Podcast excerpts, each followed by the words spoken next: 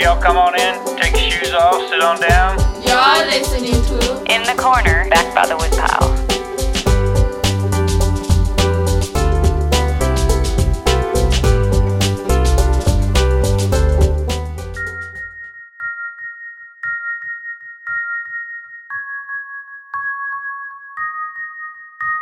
I'm Spun Counter Guy. Thanks for stopping by. Welcome to another installment of the Tao of Taoists series where we discuss the ancient Chinese wisdom tradition of the same name. On this episode, we're on the third part of a story chronicling my own adventures and thoughts on Taoism, which we started on podcasts 117 and 127, respectively. My buddy, brother Mac Daddy McWilliams, is with me in the room to comment here and there and to add the ambiance of his heavy breathing. And our friend Vic is also along to read some of the old timey source material. So here we go.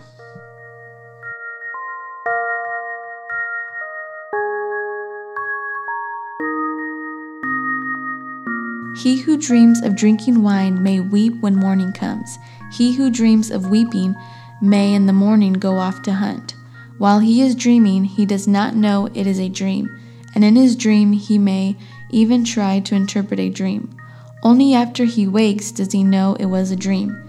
And some day there will be a great awakening when we know that this is all a great dream. Yet the stupid believe they are awake, busily and bright, assuming they understood things, calling this man ruler, that one herdsman, how dense. Confucius and you are both dreaming. And when I say you are dreaming, I am dreaming too. Words like these will be labeled the supreme swindle. Yet after 10,000 generations, a great sage may appear who will know their meaning, and it will still be as though he appeared with astonishing speed. Zhuangzi.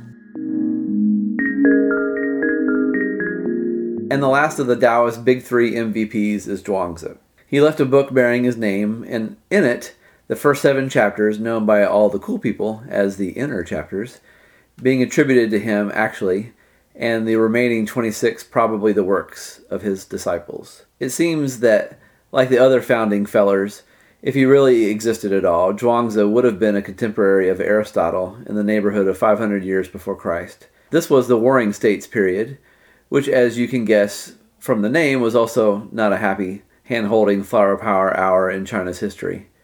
But probably because of all the chaos, it was a fertile soul searching time for the Middle Kingdom's collective thought processes, it producing many philosophers in addition to Zhuangzi. These hundred schools of thought produced vagabond scholars who wandered around China collecting followers until they had enough for a movement. These schools of men naturally competed with each other for influence on Chinese society, but of course, if any of them could convince a high up government official that they were privy to the truth, well, then the other chumps were shut out of state sponsorship and, of course, power. Zhuangzi, being a true Taoist, played the too cool for school contrarian and actually turned down offers of government posts. Zhuang was his actual family name, by the way, his personal name being Zhou. And it seems that in his case, no other province in China doesn't claim that Zhuangzi didn't hail from the Hunan province. Born near Mount Mengshan, his family was poor, and Zhuangzi carried on the family tradition of poverty by choosing a career in straw sandal making. He seemed proud of his destitution even if he had to borrow money from others from time to time. If for anything, it allowed him the freedom to wander around and learn things from various parts of China, and to naturally be who he was. Certainly darkening Zhuangzi's opinion of power, his home region was ruled by a tyrant named Prince Yan. Zhuangzi thought so little of those in power, he put, quote, the people at the top of those most important to a nation, and their emperor at dead bottom, in the vicinity of thieves and murderers. At this analogy and other pot shots we'll see Zhuangzi take at the powerful, I can't help but draw some bit of parallel with Yahweh's similar views, as conveyed by the prophet Samuel, whom, when the Hebrews demanded having a king like all the other nations surrounding them, God said, This is what the king who will reign over you will claim as his rights. He will take your daughters to be perfumers and cooks and bakers. He will take the best of your fields and vineyards and olive groves and give them to his attendants. He will take a tenth of your grain and your vintage and give it to his officials and attendants. Your male and female servants and the best of your cattle and donkeys he will take for his own use. He will take a tenth of your flocks and you yourselves will become his slaves. When that day comes, you will cry out for relief from the king you have chosen, but the Lord will not answer you in that day. Hmm. If w- one were to generalize what were some of the other main gists of Zhuangzi's philosophical outlook, it was the furtherment of Lao Tzu's right actions being that of the natural, unforced way. This third Taoist scholar used analogies from the natural world to prove his point. In fact, if Zhuangzi has the greatest hit idea that all Chinese know, it's in the form of a story about the thinker's perception of identity. And it goes like this Zhuangzi recalled one day that he was asleep and dreamt that he was a butterfly, flapping happily about, totally into being a butterfly, to the point of forgetting he was ever a human. But then he woke up, shocked that he was now Zhuangzi, which begged the question had he been Zhuangzi dreaming he had been a butterfly, or was he not a butterfly dreaming he was Zhuangzi? Hmm. The French philosopher Rene Descartes would echo, a in my mind, a similar s- sentiment about the uncertainty of perception some 2100 years later, saying, But how could I deny that I possess these hands and this body, and withal escape being classed with persons in a state of insanity, whose brains are so disordered and clouded by dark bilious vapors as to cause them to assert that they are monarchs when they are in the greatest of poverty, or clothed in gold and purple when destitute of any covering, or that their head is made of clay and their body of glass, or that they are gourds. I should certainly be not less insane than they, were I to regulate my procedure according to examples so extravagant. Hmm. As with Lao Tzu and Liezi, very little is known about Zhuangzi's actual life outside of what I've already mentioned and what he mentions in his inner chapters. But of course, this didn't stop the legends from forming. So, of the dubious life stories of Zhuangzi's, here are some of my favorites. When Zhuangzi was traveling to the state of Chu, he saw an old skull all dried and parched. He poked it with his carriage whip and then asked, Sir, were you greedy for life and forgetful of reason, and so came to this? Was your state overthrown, and did you bow beneath the axe, and so came to this? Did you do some evil deed, and were you ashamed to bring disgrace upon your parents and family, and so came to this? Was it through the pangs of cold and hunger that you came to this, or did your springs and autumns pile up until they brought you to this? When he had finished speaking, he dragged the skull over, and using it for a pillow, lay down to sleep. In the middle of the night, the skull came to him in a dream and said, You chatter like a rhetorician, and all of your words betray the entanglements of a living man. The dead know nothing of these. Would you like to hear a lecture on the dead? Zhuangzi answered, Absolutely, I'd like to hear a skull jack jaw. Is that what he said? Well, that's a paraphrase. Okay. The skull said, quote, Among the dead there are no rulers above, no subjects below, and no chores of the four seasons. With nothing to do, our springs and autumns are as endless as heaven and earth. A king facing south on his throne could have no more happiness than this. Zhuangzi couldn't believe this and said, If I got the arbiter of fate to give you a body again, make you some bones and flesh, return you to your parents and family, and your old home and friends, you would want that, wouldn't you? Apparently, the skull had rotten muscle enough left to frown severely and wrinkle his decaying brow. Why would I throw away more happiness than that of a king on a throne and take on the troubles of a human being again? It answered. So that's one story. Here's another. One winter, Zhuangzi was traveling in the heavy snow to get back to his hometown. When he saw Mount Mengshan, he began to hurry, and his excitement ended up tripping over something in the snow. Picking himself up, he found that he had fallen over the body of a young girl holding onto a bowl and a stick, the telltale accessories of a beggar.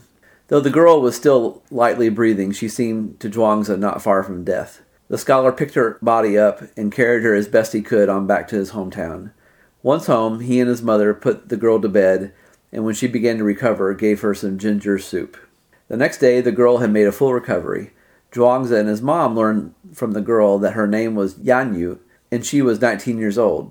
She had been born into a poor farmer family, and after her father was killed in a war, she and her mother had tried to produce food and income from their farm, but all of it had been taken away by the government via taxation.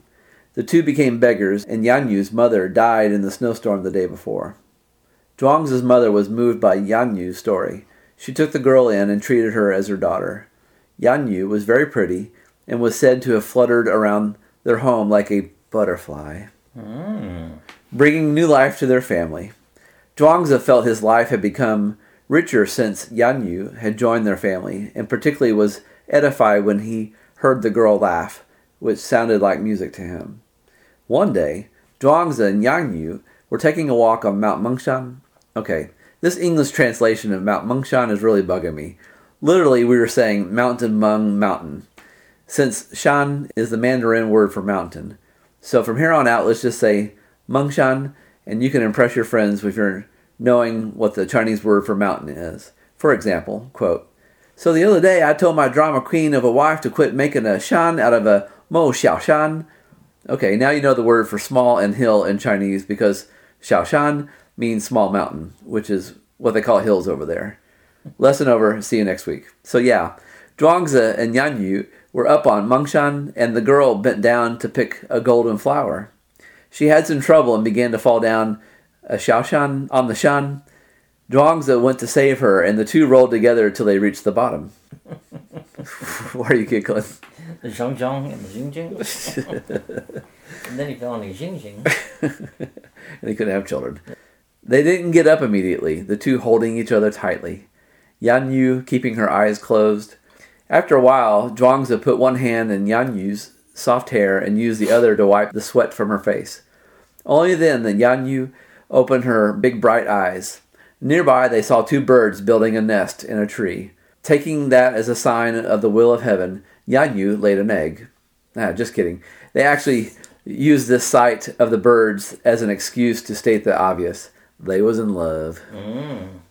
They soon married, and though they were often poor, the Zhuang home was a happy one, and in time they had a son. Because he now had a family, Zhuangzi knew it was going to take more than crappy straw sandals to keep his family's bellies full. So he got a job as a supervisor at a lacquer plantation, in Yan Yu and their son joined him there at the farm. It turned out that most of the workers there were slaves who had been criminals sent there for the rest of their lives, and there were many whose fathers and grandfathers had been born and died there, and so were unjustly born into the life of slavery. The work conditions were bad, the former supervisor being a tyrant who thought human life was cheap and so abused the workers for any small reason. As soon as Zhuangzi took charge, he banned the beatings and other punishments. He told the managers to treat the workers kindly, as that they were all brother human beings. Everyone, including the workers, thought this was a strange concept. One day Zhuangzi saw a white haired old man bent over from the weight of the heavy lacquer buckets, one in each hand. How long have you been here? Zhuangzi asked. The old man answered, afraid. Sir, I've been here all my life. I was born here because my father was a slave. My son was born here too, and began working as soon as he could pick up a bucket. It was then that Zhuangzi noticed that the old man was covered with scars, probably from many beatings and whippings. Starting tomorrow, Zhuangzi said to the old man, you will work in the office counting the buckets. The old man fell down on his knees and kowtowed, tears coming out of his eyes. The other workers couldn't believe a supervisor would be this kind. After this, the old man became a happy person, actually enjoying his job and for the first time enjoying his life. Yan Yu even made him some new clothes. The old man cried again when the wife of his supervisor gave him these gifts. But things at the plantation didn't completely change so peacefully, so quickly. Zhuangzi's friend, Baixin, reported that one of the guards was still beating a worker. What's your deal? Zhuangzi asked when confronting the guard. This lazy egg was not working, the guard reported. You have to beat these pukes if you want them to do their jobs. Zhuangzi bent down to the hurt worker laying on the ground and asked what was the problem. Sir, I have diarrhea and I have to keep going behind the bushes, the poor worker answered. He's full of crap, uh, or uh, he's lying, rather, the guard countered. Take me to the evidence, Zhuangzi said to the worker. Sure enough, when the three went behind the bushes, they found some nice slushy piles of you know what. You knew the worker was sick with a runny butt? Zhuangzi accused the guard. And not only did you make him continue to work, but beat him as well? What do you say to that? The guard was silent and looked down ashamed. Zhuangzi took the guard's whip and gave it to the worker, saying, Now you beat the BM out of this bad man. The worker refused, not wanting to do what had been done to him. Zhuangzi said to the guard, You're fired. Get out of my sight. And don't even think about trying to apply for unemployment because, well, we don't have that yet. and from that time on, every worker became more relaxed at their jobs and yet worked harder, making the plantation much more productive than when they were treated badly. They made so much more lacquer that there was more income for everyone. Many years later, on the evening of their son's own wedding, Yan Yu rested her head on Zhuangzi's and said, If you had not saved me on that snowy day, I never would have known the happiness I've had. Zhuangzi replied, Yan Yu, my baby pop, without you, I'm nothing. the next morning, Zhuangzi took a stroll on Mengshan, and when he returned, found Yan Yu had died. She had been his reason to live, and now she was gone. Zhuangzi was overwhelmed with grief. But when Zhuangzi's dear friend, Huishi, came later that day to comfort him, found the wifeless husband playing a drum, and given my love for Afro-Cuban music, I like to think that these were actually a set of timbales, and singing a happy song. We'll say, a Gozar Timbero, quizás? I think your wife's death has made you muy loco, said Huishi. Are you not sad that Yan Yu is gone? At first I was, yes, Zhuangzi said. But as I thought about how life works, nothing, birth, death, and then heaven, our lives are not ours, but the God's, and so Yan Yu was just sent home. She brought me many years of joy, and now she doesn't have to struggle in this life. I am happy for her and will join her soon. The first time I heard that story, by the way, was from a girlfriend of Peter's named Jingjing. She had Zhuangzi saying that the reason he wasn't sad was because any time with Yan Yu was more than he had had before she was in his life. So he was grateful for any time with the woman, no matter the brevity of it. Regardless if this sentiment was a mistranslation or some kind of projection of Jingjing's own thinking, the idea I've clung to ever since. Everything good I'm grateful for, even if its time in my life is brief, because it's better than nothing, and everything always changes anyway. All things must pass, said George Harrison. Ride it while you got it, said some fat guy who had a U shaped spined horse one time. Uh, you can tell I kind of paraphrased a little bit of the Right. story, but Yep. but that story is really true about the the guy had diarrhea. Really? Yeah, did they do that at, at your job? Heck yeah. It can surprise me sometimes when I'm on the toilet. They'll bring me my computer, roll it in there. It's like, you know what? You're just sitting here. Get to work. Man, that's a rough place. Exactly.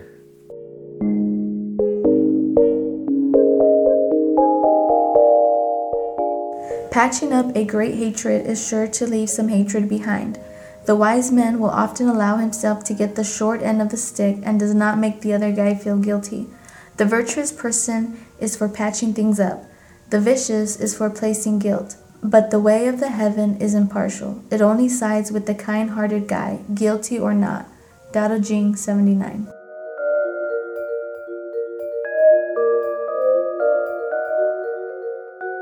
Like any written work, one should be careful not to cherry pick, which would be showing the one cherry to your friends and claiming that it was the whole cherry tree. Taking one verse without regard to the whole canon would miss the entire point and end up disastrous, like embracing the tiger without also embracing its cage and your gun. We can easily read just one passage in Taoist literature and then another a few pages over, which might leave one thinking these sages were a little bit schizophrenic. For example, Liezi talks about the brothers of Zichan, one of whom, quote, gave himself to drinking, unquote, and so much so, the smell of booze and yeast could be smelt a hundred paces away from his gate. The other brother went around seducing virgins, bedding women until he was exhausted. When asked about their lifestyles, they belittled the pursuit of a good reputation since it does nothing for one in death. So why not go out in a debaucherous bang, was their angle. Besides, Zichan's rule is dangerously unpopular with the people, they point out. The story ends up praising the brothers for their enlightened outlook. Now, to the throbbing groin part of every woman loving male, this sounds like a wonderfully wholehearted endorsement of our basest desires we've all been looking for. But that view misses the point of the story, especially given that a little later Liezi says, quote, A man who knows only food and drink but not morality and justice is nothing but a beast. Fighting for food by strength and gaining by winners are rules of beasts. It is impossible to win respect while doing as beasts do. If disrespect comes, danger and shame will fall also. All that said, the earlier passage still holds a wheelbarrow full of irritating truth. How we live our lives and how other people perceive us sometimes has no bearing on when we're going to die. I worked at a cigar and pipe shop in a small town for around three years, got to know hundreds of customers of varying ages, and none of them ever got cancer. Well, my grandfather, who was neither a smoker or tobacco chewer, somehow got mouth cancer.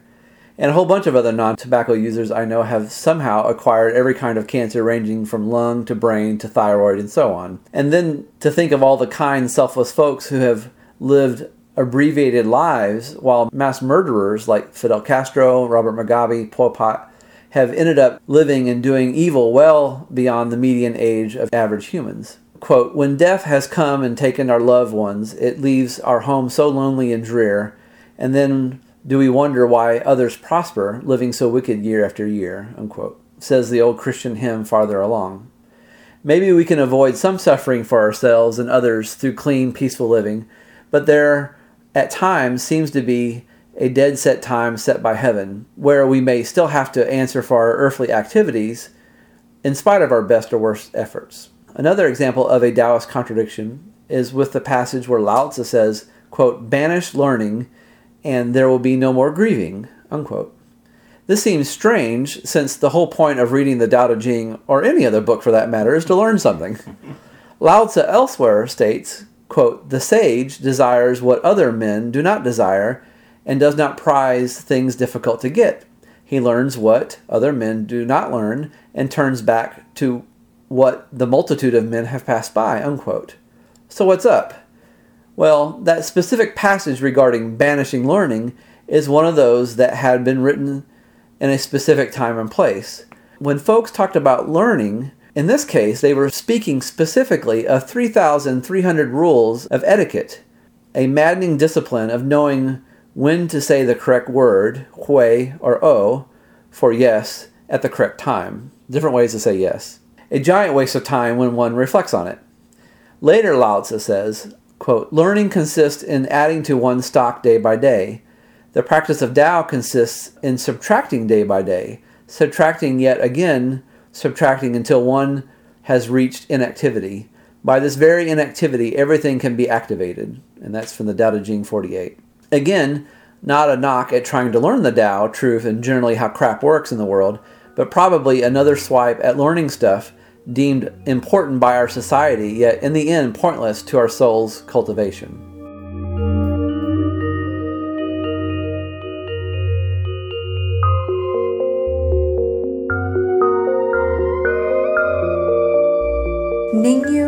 From the state of Wei, was a wise and talented man who had high ambitions. But being a poor common man, he could not get anyone to recommend him for an official post. He greatly admired Duke Huan of the neighboring state of Qi and so wanted to assist him. He joined a caravan of merchants who were journeying to Linzi, the capital of Qi, as an ox herder. For weeks he stayed in the merchants' camp outside the city walls with no way of gaining an audience with the Duke.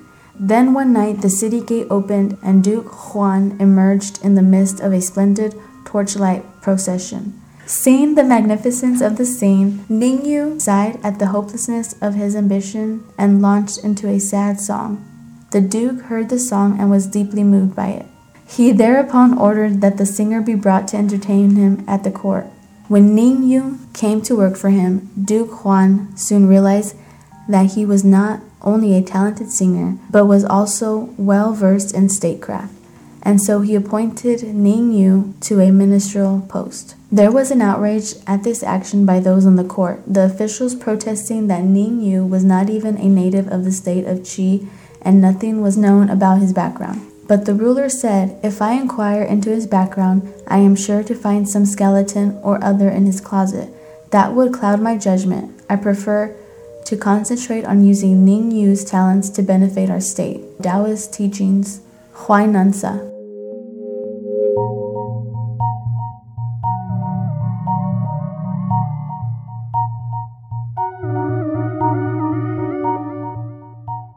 The summer of my third year in China, a professor at the university wanted me to speak to a traditional Chinese culture society. He thought it would be interesting to hear about how the Tao fared in the West.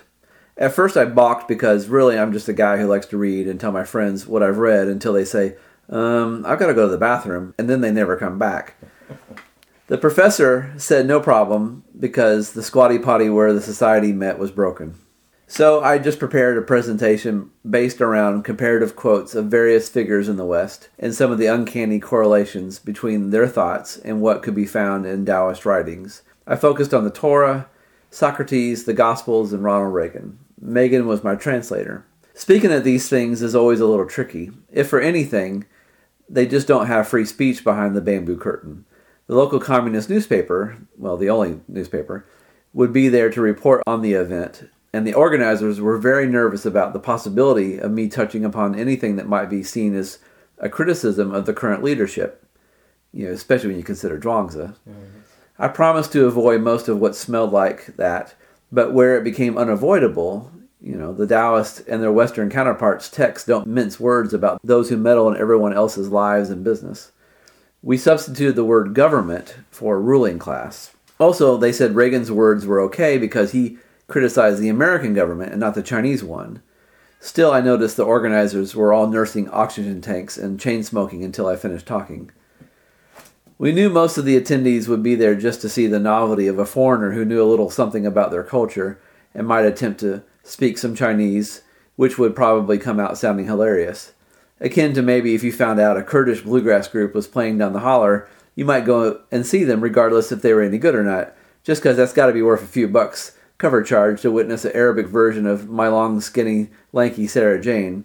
What we didn't know was that there was going to be a bunch of traditional Chinese scholars there. Right before my speech began was when they were pointed out to Megan and I, all there looking stoic in the front row anxiety began to jitter itself into my belly to the point that I felt like throwing up all the spicy noodles and chicken feet I'd eaten that morning. We started to speak, and I at first apologized as that I was going to present things as best I could considering the original Chinese text had been translated into modern Chinese and then into English, then through my Hoosier brain, then through Megan's factory rural village brain, and then back at the crowd into modern Chinese. That was supposed to be my humorous icebreaker moment, but the crowd just looked at us as if they hadn't heard it. The thing about Chinese audiences is that they're pretty hard to gauge. They sit there all stony faced and kind of look miserable. I was more hoping for a crowd like my university students, who also often stared without emotion, but from time to time would at least bat their eyes, giggle, or cross recross their legs in their Daisy Duke shorts. But not this bunch. Uh, that was the girls mostly. Fifteen minutes in, I took the time to glance at the row of scholars. Trying to dispel their frowny face hexes, I began to wonder what they'd look like in Daisy Dukes. I was wishing I was wearing short shorts as well, because not only was the toilet broke, which we were beginning to smell, but so was the air conditioner, or maybe they just didn't have one. I end up looking like an action marshmallow edition of my normal self by the end of the lecture. I was so puffy from the heat. Megan at one point whispered to me that she also felt like she was going to throw up all the mantou and chicken feet she had eaten that morning. I whispered back, just keep reminding yourself that after this thing is over, we'll leave and we'll have a big bowl of hot pot and chicken feet, and that'll be that. Megan told me later that that strategy did not help at all. In addition to the similar Taoist like Western streams of thought, I talked about how sadly the word Tao had been a bit of a marketing gimmick in the West, as is the Japanese word Zen where if you wrote a book called How to Weed Your Garden Like a Boss, you might sell a few copies. But if you titled it The Tao of Weeding Your Garden Like a Boss, then people would rip off their bras and throw hot cash at you to read your weed yanking masterpiece. Using this marketing twist, quote, how to give yourself an enema with stuff laying about your tool shed equals yawn. But the Tao of a needle nose plier, wingnut, and WD 40 enema equals muy dinero. Some people laughed at this point in the crowd and someone said aloud, This is true in China too. I also mentioned I'd seen the Tao Te Ching sitting on a lot of bookshelves in America, mostly at cocktail parties of upper class, self described progressive world citizens. And during the parties, the host would tend to hover near the shelf that that book was on. They might even rub the book's spine with a hand not holding a glass of Chardonnay at some point, making sure we all got a good view of the work as they pontificated on current events. But whenever I'd ask the Te Ching stroking host what was their opinion of the meaning of Nothing in the world is as soft and as yielding as water, yet for dissolving the hard and inflexible, nothing can surpass it. They all put on a deeply concerned face, muttering something about the tofurkey beans in a boat tray needing to be restocked before slinking away. I've eventually established that a lot of people own the book and were proud to have it, but very few seem to have read it. The audience laughed, and again someone concurred. Same in China, same in China. they kept saying, Yian, Yian. finally, when I ended the speech by saying, over, a few more smiles were finally broken out, and one scholar ripped off his pants to reveal the Daisy Dukes I had so yearned for, his veiny, hairless legs displaying a tiger tattoo whose tail snaked up around and up into. Well, okay, that was just a heat induced daydream. Next, they brought up an older man who they called Mr. Wu, apparently an eminent Taoist scholar in the province. I was pretty floored, especially as he spoke. Megan whispered to me, he, he spoke in Chinese. He's confirming everything you said. And afterwards, some of the scholars chatted with us, some on some killer theories about the Taoist approach to physics and economics, and took photos of my overheated marshmallow head. For Megan, it was a bit of a dream come true to be able to be a translator for something official and in public. The only mistake she made was a pretty funny one. I mentioned President Ronald Reagan being shot, and she translated as being shot dead. The crowd erupted into Boucher, Boudouet. No, incorrect. At that point, the red faced Megan put her hand over her mic and whispered, I want to go home now. After the speech was over, a friend of ours ran up to us and asked, Megan, how could you kill Reagan?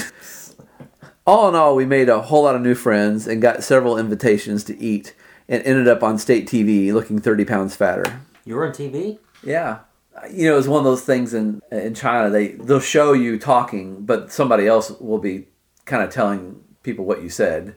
You never actually hear the audio of me, even when I spoke in Chinese. So were they saying the white devil? well, not quite that, but they will say like the foreigner was a great admirer of Chinese culture and you know that type of thing, which is true. But you do come off looking like an idiot. And to give you an example, another example, another one of the foreign teachers there was some restaurant that was having a grand opening. The news crew was going to be there, and they wanted some foreigners there to make it look like it was the hot thing. You know, it's all, all manipulation, right? So they said, "Come and we'll it'd be free." And so they they sent a taxi to get them, and they came out. And this woman, she's from Oregon, but she's been using chopsticks for a while, even in America. And so she was eating her noodles just fine. And the director of the the news crew came over and asked her could she pretend like she didn't know how to use chopsticks eh, because they wanted to make like look at the dumb foreigner. We figured out later. It kind of made me mad, and I thought you should have told them to take a hike, you know. But that's just how they do. So she was a good sport about it. Look at the white devil.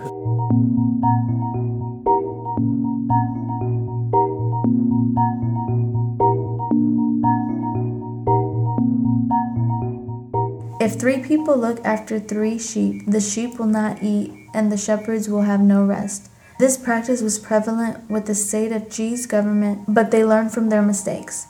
When organizations are overstaffed, there are more hands than needed. Orders will be coming from everywhere and everyone, and there will be more troops than civilians. Chaos where the intention was order. Zhuangzi.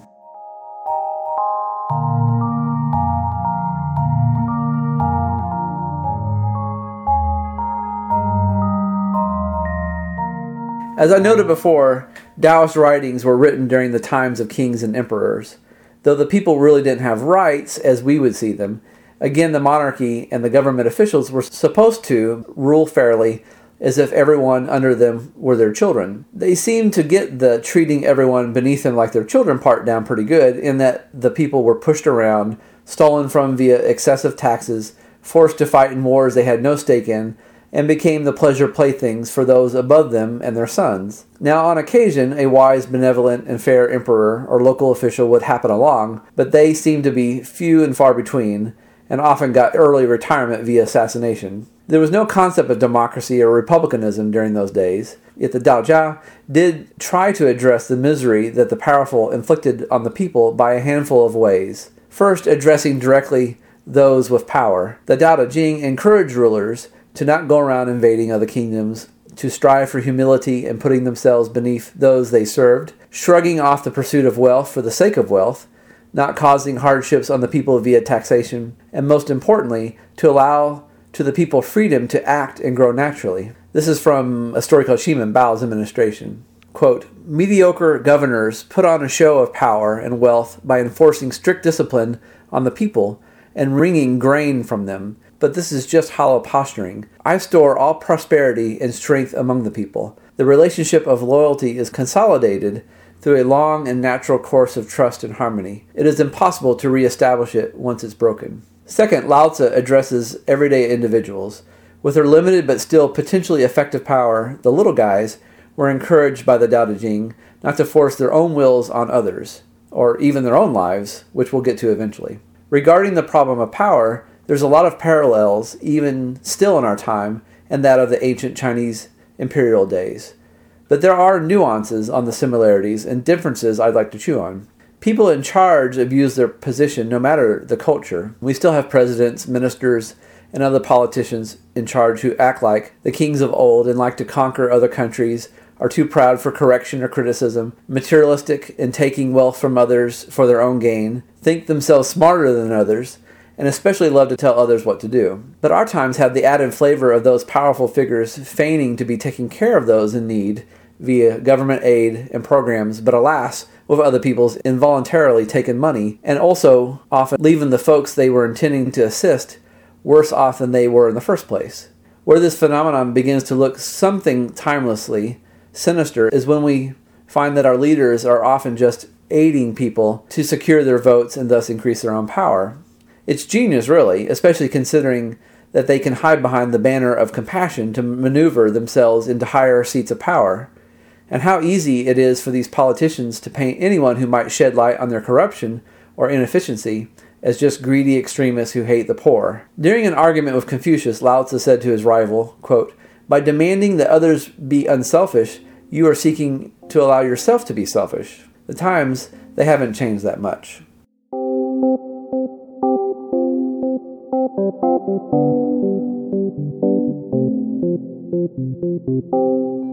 To hide a boat in a ravine and to hide a fishing net in a swamp can be said to be safe enough, but at night a strong man might come and carry them off while the owner is fast asleep. To hide something small and something large is reasonable enough, but there is always the possibility of losing it. Hide the world in the world, and the world will never be lost. This is the eternal truth.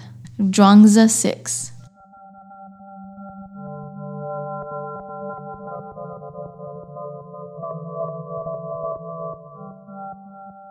That speech Megan and I gave at the traditional Chinese society opened a whole floodgate of doors to people who told me that they were scholars or at least had written books on Taoism.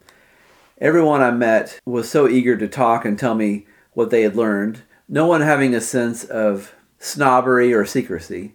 They were all open books. I went to everything I was invited to, and after almost every one of these discussions, the scholars would always tell me to take what I had learned back to America. I would always shake my head and apologize, explaining, But I'm an idiot. To which they would answer, One made it. Perfect. Since he who claims to know the Tao doesn't know the Tao. Yeah? Well, I certainly didn't know it, that's for sure. The first in a chain of particular scholars was Mr. Wu, the man we had met at the speech. Wu was interesting if for anything he had been a lawyer in a country where the law is rarely debated. He told me how he had explored all the major religions, Buddhism and Christianity mostly, and was able to quote from their wisdom literature. But he said the reason he settled on Taoism was that he had asked the monks and priests of the other religions could they predict the future. Other than their beliefs about reincarnation, heaven, and other afterlife speculations, nah, they couldn't. And since the I Ching supposedly could tell the future, well, that was the proof in the pudding for Wu. That's when I realized that he was of the Dao Jiao persuasion, and my mind began to wander. I remember telling another one of my students named Taylor, who also helped with translating on my trips that summer. Even if they really could tell the future, I don't want to know, and I think it's a little dangerous, you know, to get stuck in fatalism or something just because some coins got rolled this way or that. Mr. Wu admitted he couldn't answer all my questions I had about the Dao Jia, and so took us to the Long Ma Futu or Dragon Horse Temple, which was outside a village called Huimengzhen in the Henan province. Once at the facility, we were led into the middle of a lecture by a plump, red faced Taoist priest, speaking with mostly older ladies from the surrounding villages. I wasn't catching much of what he was saying, and Taylor was becoming so enchanted she stopped translating after a while. But every few minutes, spontaneous applause and laughter broke out from the townswomen. Taylor cooed like the priest was a dashing Chinese actor or something. As I mentioned before, China was short on air conditioning when I was there, and so most places were clothes soaking hot in the summers. But at some point, the priest asked, Are we too hot? And then he pulled a remote control from his smock and clicked the air conditioner on. No pointless suffering around this temple. Afterwards, we chatted in the priest's office about how the Taoist fared under different emperors, Sun Yat sen and Chairman Mao. When the priest found out I was from America, he held up his iPhone and gave a thumbs up. He told how he had a rich man come to him because he had been unable to sleep. So the priest went over to the guy's house, moved the furniture around a la feng shui, and the guy slept solid after that. Being so grateful, the well rested man bought the priest the expensive phone. Later that day, the priest drove us home in a van that was also given to him by a grateful client. As I've said before, my interest wasn't much into the I Ching magical side of Taoism, but I tried to keep an open mind. They assured me that learning the I Ching would help illuminate the Tao Te Ching, and besides, Taylor and Megan were totally enraptured with this side of the Tao, at least for a little while. I went up to the temple nearly every week that summer, our heads full of numbers and stacks of lines and parallels and opposites. There was even one stack of lines that made both Taylor and Megan's cheeks red as the Chinese flag. Apparently, one stack had a little broken line or a gap that was supposed to be a vagina. Not in a dirty way, mind you, but with China not as open about talking about their private parts in public as much as we do in the West, it still produces giggles and hot cheeks. I notice your cheeks are a little hot right now. Yeah. My mind wandered in other ways before visions of vaginas were placed in my head. Finally, though, after one of our discussions, I asked a particular question about Zhuangzi and human behavior.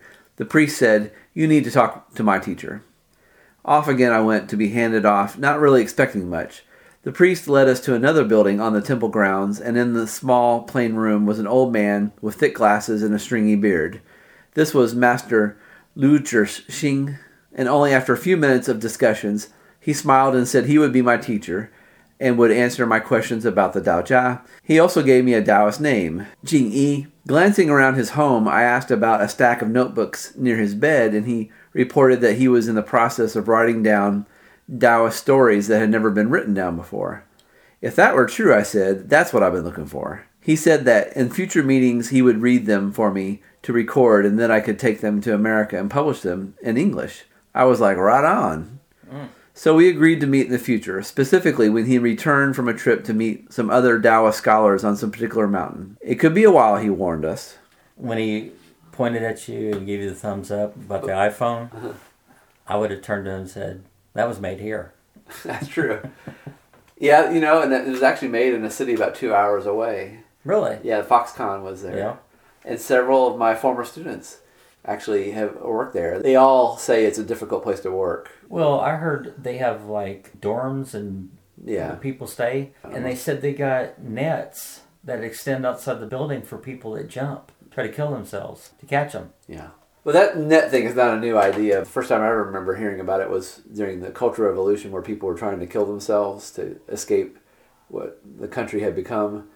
So the communists installed those initially, but most factories a lot of them they have dormitories and that's just the way it is. So Foxconn is not really any different than most of the factories. But can you imagine as a person going to work there and not knowing about that? And it's like, what what are those? It's oh, people try to kill themselves all the time. Do I really want to work here?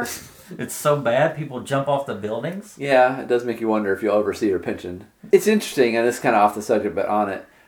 When I first got to China, nobody was aware of, of uh, Steve Jobs Really? Yeah, they were starting to become aware of the of the iPhone, but they didn't know who he was, and you know it's just all everything's kind of controlled, all information. They knew who Bill Gates was. In fact, me and the other foreigners laughed. There was this little haircut place, and it showed different people's heads. You could get these particular haircuts. you could get the Bill Gates cut. Yeah. That's hilarious. But oh uh, but when Steve Jobs I think it's when he died, that China, the CCTV made a big deal about it. They kind of said, "Oh, by the way, he's the guy that invented the iPhone." At that time, the iPhone was big, and all of a sudden, everybody was reading this biography, this Chinese biography of uh, Steve Jobs. of Steve Jobs. Every speech I got from a student, they were all like, "I want to be Steve Jobs." I would have said, "Do you want to be an a-ho?" You know that. I would've- said he was a massive jerk. I heard one time that he was in a meeting. People were just like, you know, talking, just Mm-hmm. like, "Hey, how'd your weekend go?" And he was just like, "Can we get off that?" You know, he was just like, you know, let's just. It's interesting that he he was also a Buddhist, and you wonder like, well, because I don't think Buddha would have been a jerk, but then somebody else pointed out, that, or maybe I've it's kind of a common thing to say when someone, oh, he's supposedly a Christian, or oh, he's supposedly a, a Buddhist. And then someone will say, well, maybe he would be a worse person if he wasn't a Buddhist. Yeah, You know, a worse version of. Of yeah the version that we see. So you know my favorite story about steve jobs i don't know if it's true but apparently when they were working on early versions of the iphone they were a little bigger than they are now thicker. And uh, he said that you need to make them smaller. And they said that we we can't make them any smaller. And he supposedly dropped one in a, an aquarium like that was just in the office. And little bubbles kept coming up from the iPhone. He said, "There's air in there. You can make it smaller." Wow. Uh, again, I, I don't know if that's a myth, but it's an interesting story.